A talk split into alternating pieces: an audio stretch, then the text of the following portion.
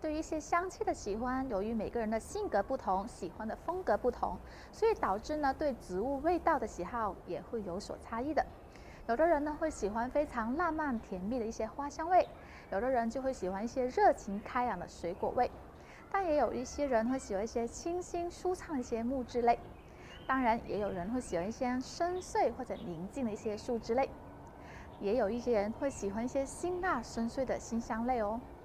所以呢，今天我要跟大家分享的芳疗知识是，我们怎样可以纯粹以自己喜欢的味道，然后去选择自己喜欢的精油作为标准呢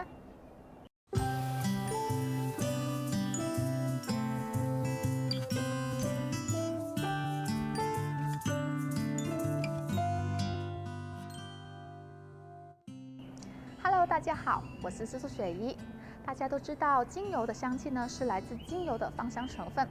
它们之中呢，如果是含有一些柠檬烯的一些柑橘类精油，就有着一些灿烂阳光的香气，比如像一些柠檬甜橙精油；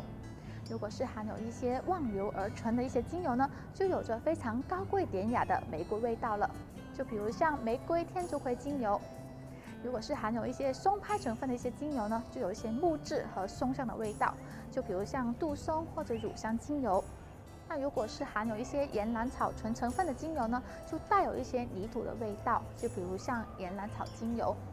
含有一八桉油醇成分的精油呢，就有着非常强劲的一些樟脑或者药草的味道，比如像尤加利或者迷迭香精油。在事实上，我们每一个人呢，都有着一些自己很喜欢的味道，当然也有一些自己很不喜欢的味道。像一些果类或者花香类的精油呢，就比较多人去喜欢了。同样也会有很多人也喜欢一些药草的味道啊，所以香气是非常主观的。当我们闻到一种味道的时候，我们身体呢就会传递信息，会到我们的脑部，并且会回忆，甚至会联想到一些事情和一些感受，进而呢我们会对这种味道呢就会有一些喜好。因此，在安全剂量的前提下，当我们感觉到非常开心或者正向的时候，那就证明这个精油呢通常就是适合你的精油了。只要遵守安全的剂量为原则，都可以藉由这些香气带来一些美丽的感受。天然的植物气味可以透过我们的鼻子的一些嗅觉的接收器，然后会传达到我们脑部掌管情绪的一些边缘系统，这样就会直接影响到我们的情绪，会使到我们很开心或者振奋的状态。选择相关精油呢，也会反映着我们使用者的一些个性，所以很容易呢会与使用者的一些身心问题会相对应的。这表示刚好我们身体可能就需要这个精油了。比如呢，如果我们喜欢花类，像一些玫瑰精油、薰衣草精油，这样呢是比较会有上进心或者有干劲的一些类型。如果是喜欢一些果实类，就比如像甜橙或者柠檬的话，是属于一些忠诚、有创造性的一些类型。喜欢叶子类，如果像云杉精油或者松精油的话呢，是属于一些理想性、为人着想类型。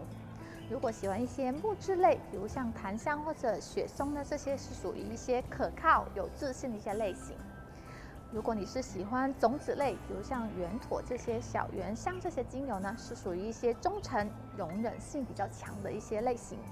如果喜欢树脂类，比如像乳香或者木药这些精油呢，是属于一些慷慨、具有说服力的一些类型。如果是喜欢一些草木类，比如像迷迭香精油、罗勒精油，那是属于一些感情丰富和踏实的一些类型。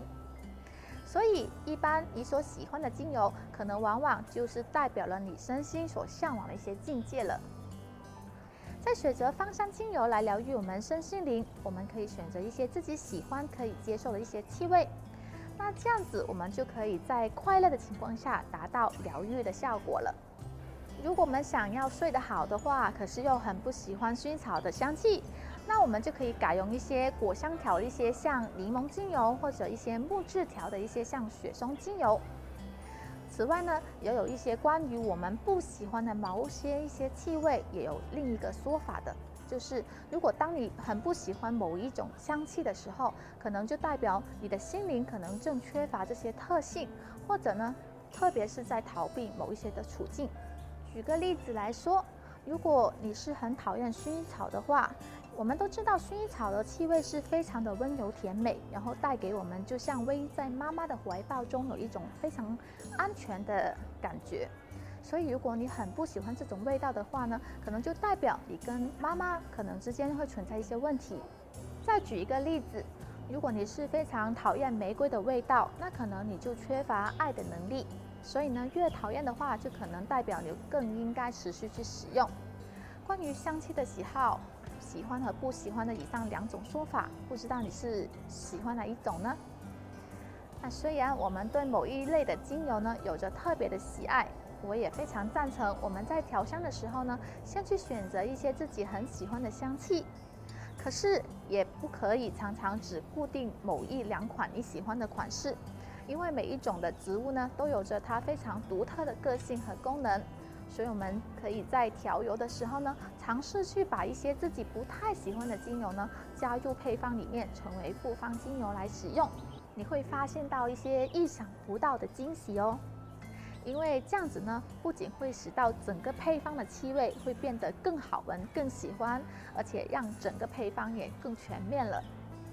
所以，关于如何正确的调香呢？请翻阅我之前怎么样调配精油和绝对浓度的视频，或者参阅我这本《芳疗百问》里面的内容。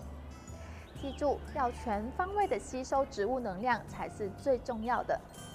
好，今天的分享就到这里。喜欢的朋友，请帮忙订阅、点赞和分享，我会继续为大家带来更多精彩的内容。谢谢大家，我们下次再见啦，拜拜。